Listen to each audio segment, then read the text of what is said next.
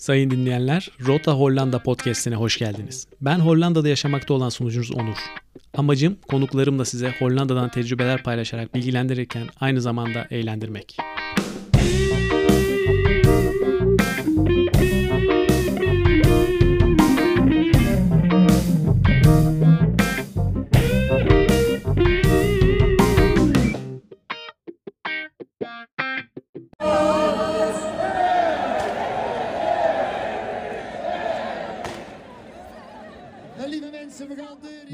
Konuğu daha önceki bölümlerimizde de konuk olmuş olan arkadaşım Nariman. Nariman birçok konuda bilgili olan bir arkadaşımız olduğundan kendisine bu bölümde Demboz Karnavalı'nı danışmaya karar verdik. Nariman hoş geldin tekrar. Hoş bulduk Onur. Davetin için tekrar teşekkür ederim. Şimdi biz e, beraber geçirdik biliyorsun bu Demboz Karnaval gününü, gününü, ilk gününü diyelim daha doğrusu. Ben aslında karnavalın programı olduğundan bile emin değilken sen bana işte pazar günü sabah gelirseniz Karnaval Prensi'ni de görürsünüz gibi bir şey söyledin. Biz de Karnaval Prensi hayatımızda görmediğimiz için atladık geldik Dembos'a. Tabii bu karnavalın bir tarihçesi varmış ve insanların bu kadar coşkulu olmasının, bu karnavala coşkulu bir şekilde katılıp da 3 gün boyunca eğlenmesinin de bir arkasında yatan bir tarihçesi varmış. Bunu da öğrenmiş olduk. Hatta sana da bu konularda da ara ara bilgiler sorarak da bu bölümde e, dinleyenleri aydınlatacağımızı düşünüyorum. Biraz istersen geçmişinden bahsedelim ya. Bu karnaval e, sen 8-9 yıldır belki 10 yıldır buralardasın ama bu karnavala kaç yıl katıldın, hepsine katıldın mı, atladığın yıl oldu mu, nelerle karşılaştın, nasıl bir değişim gösterdi karnaval, değişti mi, değişmedi mi? Şimdi ben tam tam olarak 10 yıl ve bir ay önce taşındım Hollanda'ya. Taşındıktan sonra hemen bir iki hafta sonrasında karnaval dönemi olacaktı. Ben de ilk hafta birkaç tane Hollandalı tanışmıştım. Buraya geldiğim zamanlar işte Couchsurfing'den oradan buradan ev bulmada yardımcı oluyorlardı. O zaman tanıştığım bir kız dedi ki bak bir hafta sonra karnaval olacak. Hani ortalık karışacak. İnsanlar böyle herkes giyinecek. Herkes çok alkol alacak. Parti olacak her yerde. Hani sen şimdi ne olduğunu anlamazsın. Gel dedi ben seni Karnaval Müzesi'ne götüreyim. En az bilgin olsun neden bunu yapıyoruz, ne olmuş, nereden geliyor bu. Ee, Okey dedim beraber gittik. İşte orada bayağı anlattılar hani detaylı bir şekilde ne olduğunu. Ben şimdi paylaşacağım zaten. Yani sen de biraz bakmışsın nereden geliyor. Ama güzelce bir anlattılar hani tarihçesi neden yapıyor. Sonra baktım aslında bu bir festival bir parti değil. Yani sadece bir araya gelip de alkol tüketmek için ya da müzik dinlemek için e, bir bahane değilmiş. Bunun altında yatan bayağı detaylı böyle nedenleri var ve çok önemli nedenleri hatta var diye söyleyebilirim. Birçok kişi bunu bilmiyor. Özellikle Hollanda'nın kuzeyinde yaşayanlar e, sadece işte insanlar burada festival havasında alkol tüketip dans ediyor diye biliyorlar. Haberde öyle çıkıyor çünkü genellikle kuzeyden Amsterdam'dan işte haber kanalları geliyor. Burada sokakta dolaşıp komik insanlara mikrofon uzatıyorlar falan. Aslında çok um, önemli bir bayram Hollanda'nın güneyi için. Yani güney yarısı için, Katolik kısmı için. Nord Brabant diye tabir ettiğimiz değil mi? Aynen. Nord-Brabant'ta. Yani aslında o büyük orta ikiye, ülke ikiye bölen büyük nehirin güney tarafı kutluyor.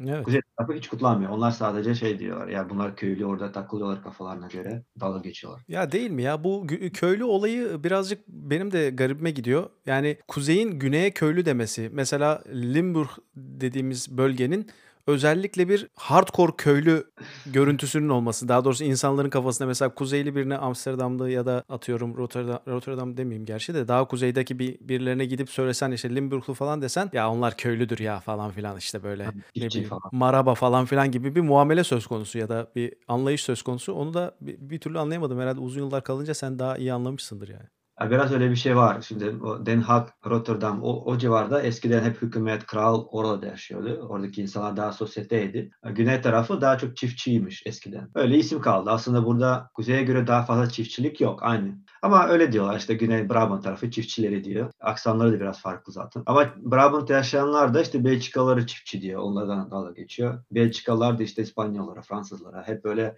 güneye doğru hep, hep böyle senden daha çiftçi bir kısım var yani bir kesim var. Evet, hava ısındıkça herhalde güneye indikçe daha çok böyle çiftçilikte yaygınlaştığı için diyeceğim artık neyse. Herkes bir altındakine çift köylü demiş, maraba demiş. Herkes bir altındakine böyle bir muamele yapmış. Aynen. Değişik.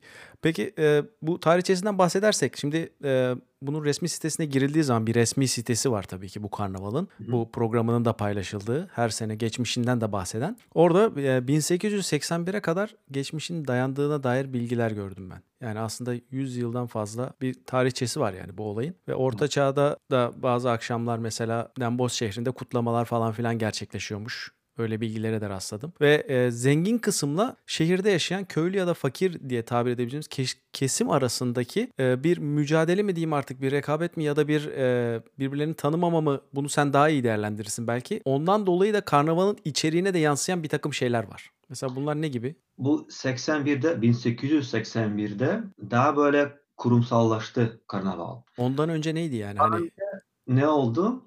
Bu aslında belki binlerce yıl kutlanan bir bayram. Yani karnaval şu an söylediğimiz. Yani mesela Orta Asya'da Nevruz, yeni yıl. Hani kış bitiyor, yeni yıl kutluyorlar.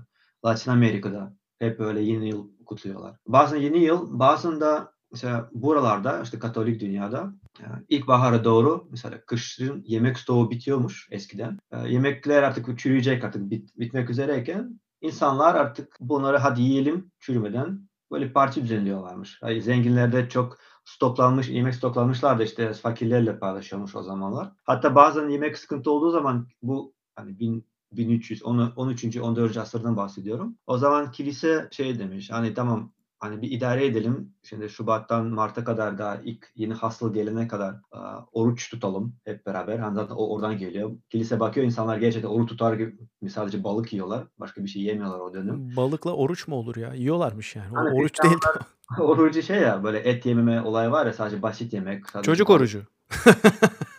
gibi. Hristiyanların orucu hani çok sade yemek yiyorlar bütün hafta boyunca. Et, süt falan galiba tüketmiyorlar. Haftada bir defa balık yiyorlar cuma günleri. Zaten Hollanda'da cumaları hep böyle balık yer insanlar. Hala oradan geliyor. Değil mi ya? Bu Vishandel'ın dere bahsedilen kram mı diyorlar? Fiskram diyorlar bir de. Onlarda hmm. falan çok fazla kalabalık görüyorum ben mesela. Kibbeling yiyen, onun dışında ha. ne bileyim e, çiğ balıklarından falan yiyen. Evet işte kilise o çok güçlü dönemlerde 13. 14. asırda zaten insanların yapmakta oldukları şeyleri dinle anlatıp dediler ki ha bu işte fast avın fasting yani böyle e, oruç bizim orucumuz olacak falan. Sonra dediler ki sonra insanlar dedi ki tamam o zaman işte haftaya başlıyor oruç. Bu hafta sonu böyle yiyip içip gezebileceğimiz, eğlence, eğlenebileceğimiz son hafta sonu o zaman kutlayalım. Yani 13. 14. 14. asırda bu kutlamalar böyle başlamış bu Brabant yerde. Ha tamam oruç başlıyor hadi yiyelim içelim ondan sonra yemeyeceğiz zaten sadece balık yiyeceğiz. Böyle başlamış bir.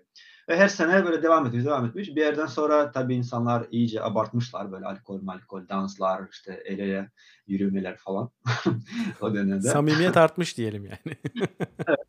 Sonra tabii benim bulduğum bilgilere göre işte 14. 1400'lerde kilise diyor ki yasak kardeşim olmaz. Bundan sonra diyor kim bunu organize ederse bu kutlamaları bir daha kilise ayağa basamaz, giremez. Oradaki Hollandalılar da çok şeydir, hani akıllı insanlar ve çok hep workaround bulan tipler. Hani burada çalışırken de fark edersiniz e, kafaları çalışıyor. Dediler, bir efektifliğe, tamam. kafaları bir efektifliğe çalışıyor değil mi? Verimli, evet. her şey bir verimli olacak.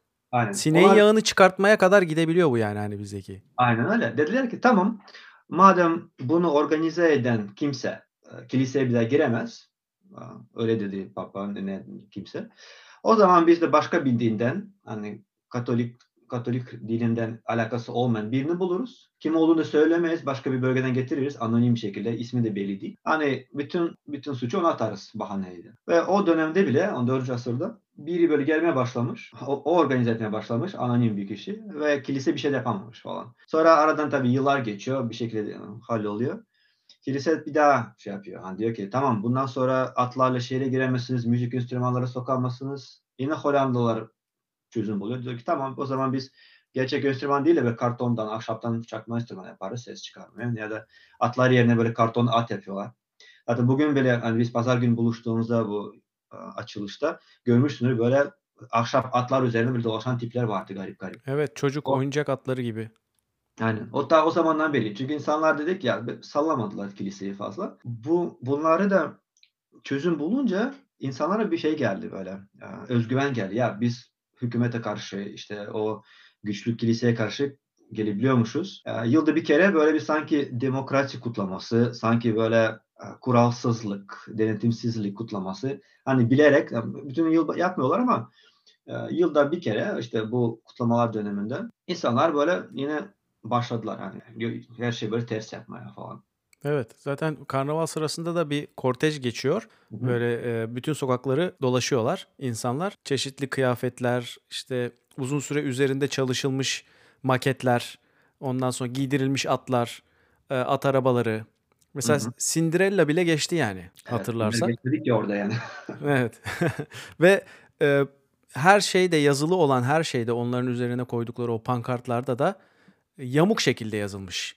Yani bu aslında bu bahsettiğin gibi kilisenin önlerine koyduğu bütün engelleri yıkmaya kalkıp da doğru olan yaptık doğru olarak yaptıkları şeyleri her seferinde değiştirip değiştirip o kilisenin yasaklarının workaround'ını bulmak gibi bir mantaliteli yaptıklarını düşünüyorum şu anlattıklarından sonra. Doğru değil mi bu? Evet, yani buradaki halk için karnaval bir özgürlük bayramı, eşitlik bayramı, demokrasi bayramı. Yani biz de istediğimizde halk olarak karşı çıkabiliriz duygusu. O yüzden çok önemli buradaki insanlar için. Evet. Peki biraz bu e, Karnaval Prensi'nden bahsedelim. Sen az önce dedin e, kilisenin bu e, yerel halktan birini aslında engellediği için bunun organizatörleri biz o zaman bilinmedik bir yerden bilinmeyen bir adamı getiririz. O bu karnavalı başlatır ya da o bu karnavalın bütün sorumluluğunu üzerine alır. Aynen Buna da. Karnaval Prensi diyelim demişler. Bu Hı hı. Karnaval Prensi de şehre karnavalın başlangıç gününde sabahtan trenle geliyor. Ee, Tabii tren yoktu. at Ama arabasıyla falan geliyordu herhalde geçmiş Aynen. zamanda. şey bağ, bağlıyorsun. Tam o dedin ya 1881'den beri başlıyor dedin ya. Evet. Karnaval Prens olayı tam olarak hani eskiden varmış. Hani 16. 14. asırda geçiyor da, şey, kitaplarda Karnaval Prens olayı. 881'de tekrar belediye başkanı yapmayın kardeşim hani çok pisletiyorsunuz ortalığı falan böyle karşı çıkınca şehirdeki küçük esnaf ve boşnak e, esnaflar öyle ben okudum. Boşnak. Aynen. Bir araya gelip bir tane komite kurmuşlar. Dediler ki ya biz bunu bir programlı bir şekilde yapalım. Yani ortalığı dağıtmayalım. Hani bir hikayesi olsun. Hem büyükler hem içmek isteyen hem gezmek isteyen hem çocuklar için hem yaşlılar için bir etkinlikler yapalım. Yani bir programlı bir şey olsun. Belediye başkanla ortak bir şey yapalım. Bir komite kuruldu ve güzel bir şekilde geçirildi işte o, o yıl. Onun devamında Utuldong Club yani Utuldong yani dediler ki biz ismi üç günle değiştiriyoruz biraz isim yapmak için. Denbos'u Utuldong'u çevirdiler o zaman. Ve Karnaval Prensi de o eski hikayeden işte duyduklarına göre dediler ki tamam şimdi tren istasyonda pazar günü gelecek Karnaval Prensi o açılış yapacak.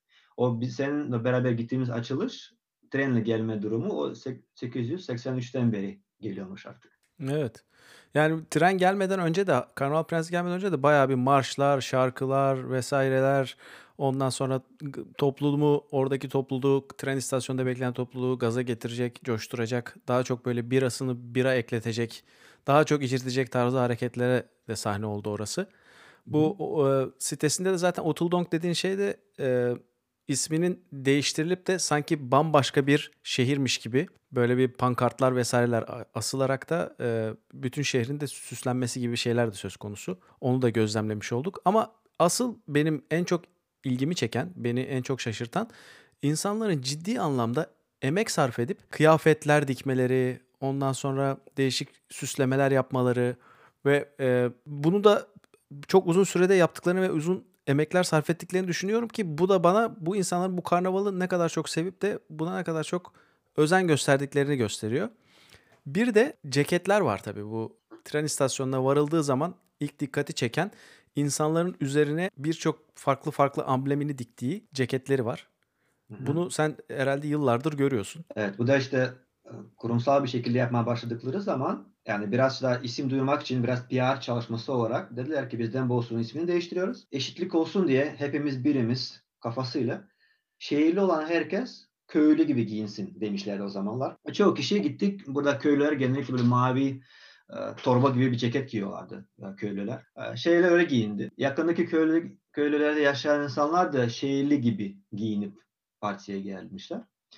Ve ondan sonra bu böyle adet olmuş Den Bos'ta ve bu komite de dedi ki bunun şekilde bir sponsorluk yapmamız gerekiyor. Yani sonuçta etkinlik var, insanlar bir para yatırıp bu arabalar yapıyor. Ne yapalım, ne edelim? Dediler ki biz her sene işte daha 1900. yıllardan beri bir amblem yarışması yapalım diye bir fikir atılmış ortaya. Ve o herkes yarışma yapıyor. Çocuklar işte resim çiziyor. işte kanal amblemi ne olacak? Seçilen amblem, o komite bir amblem seçiyor. seçiyor. Bunu karnaval dükkanlara resmi olarak satışa sunuluyor birkaç hafta önceden.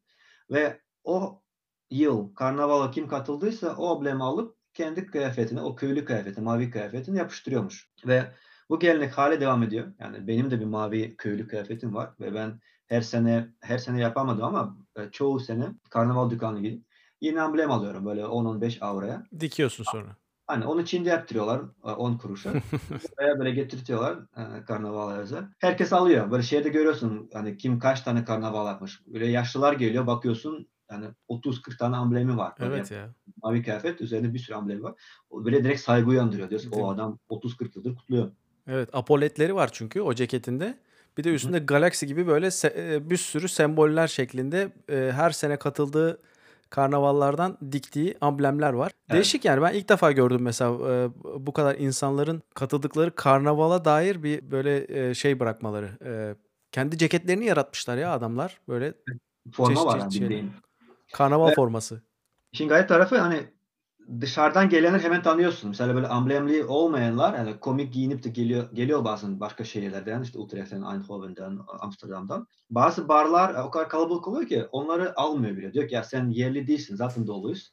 Böyle o kıyafetin yoksa amblemli, o atkın yoksa sarı kırmızı Galatasaray atkını yoksa içeri giremiyorsun bile. Yani birçok ciddi barlara giremiyorsun. Ciddi lokal barlara. Ama böyle sırf parayı düşünen yani barlar var. Hani gelsinler içki alsınlar bizden. Oraya girebiliyorsun. Ama gerçek böyle Denboslu, Utul Donklu e, barlara öyle kıyafet zorunlu. O da direkt e, diğer şehirlere göre farklı Denbos'un. Mesela Maastricht'e gidersen ya daha güney Eindhoven'a orada kutluyorlar.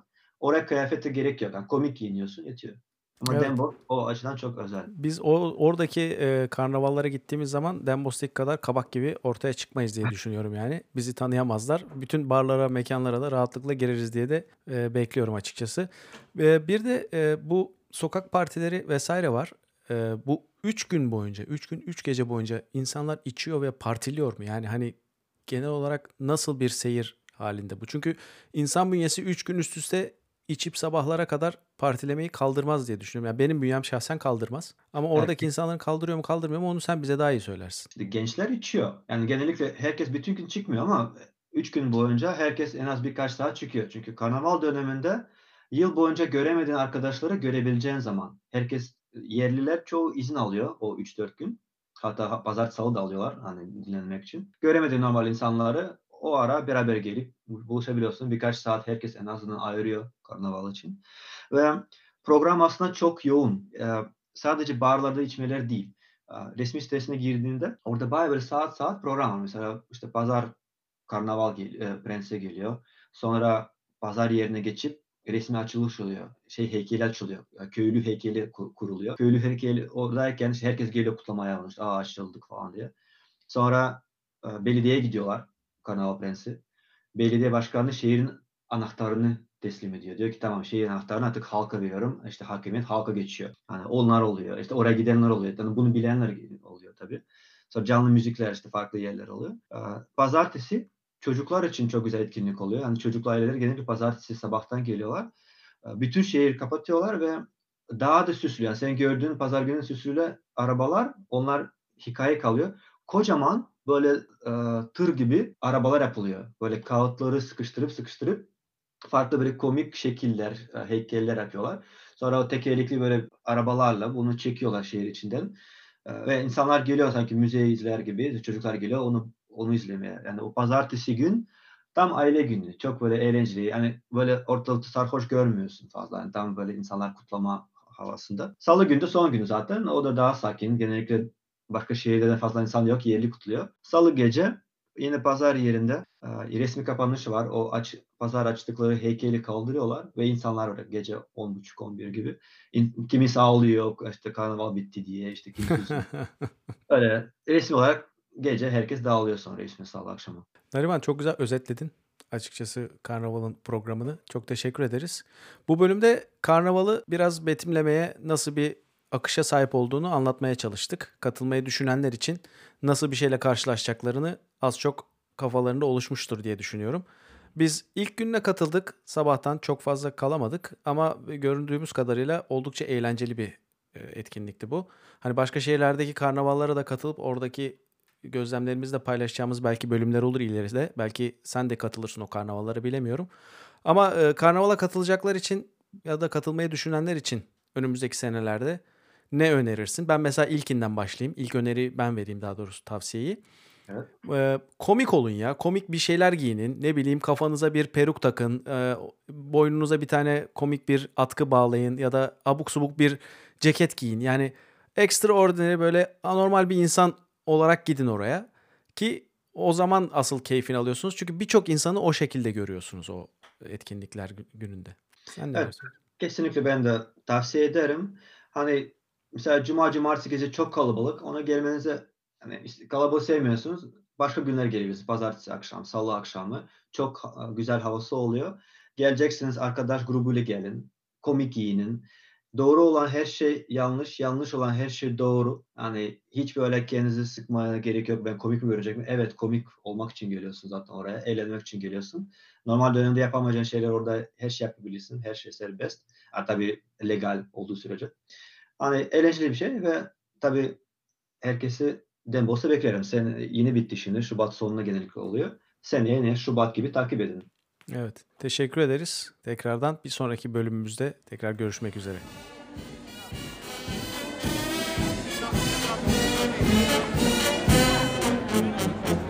Ben de gel de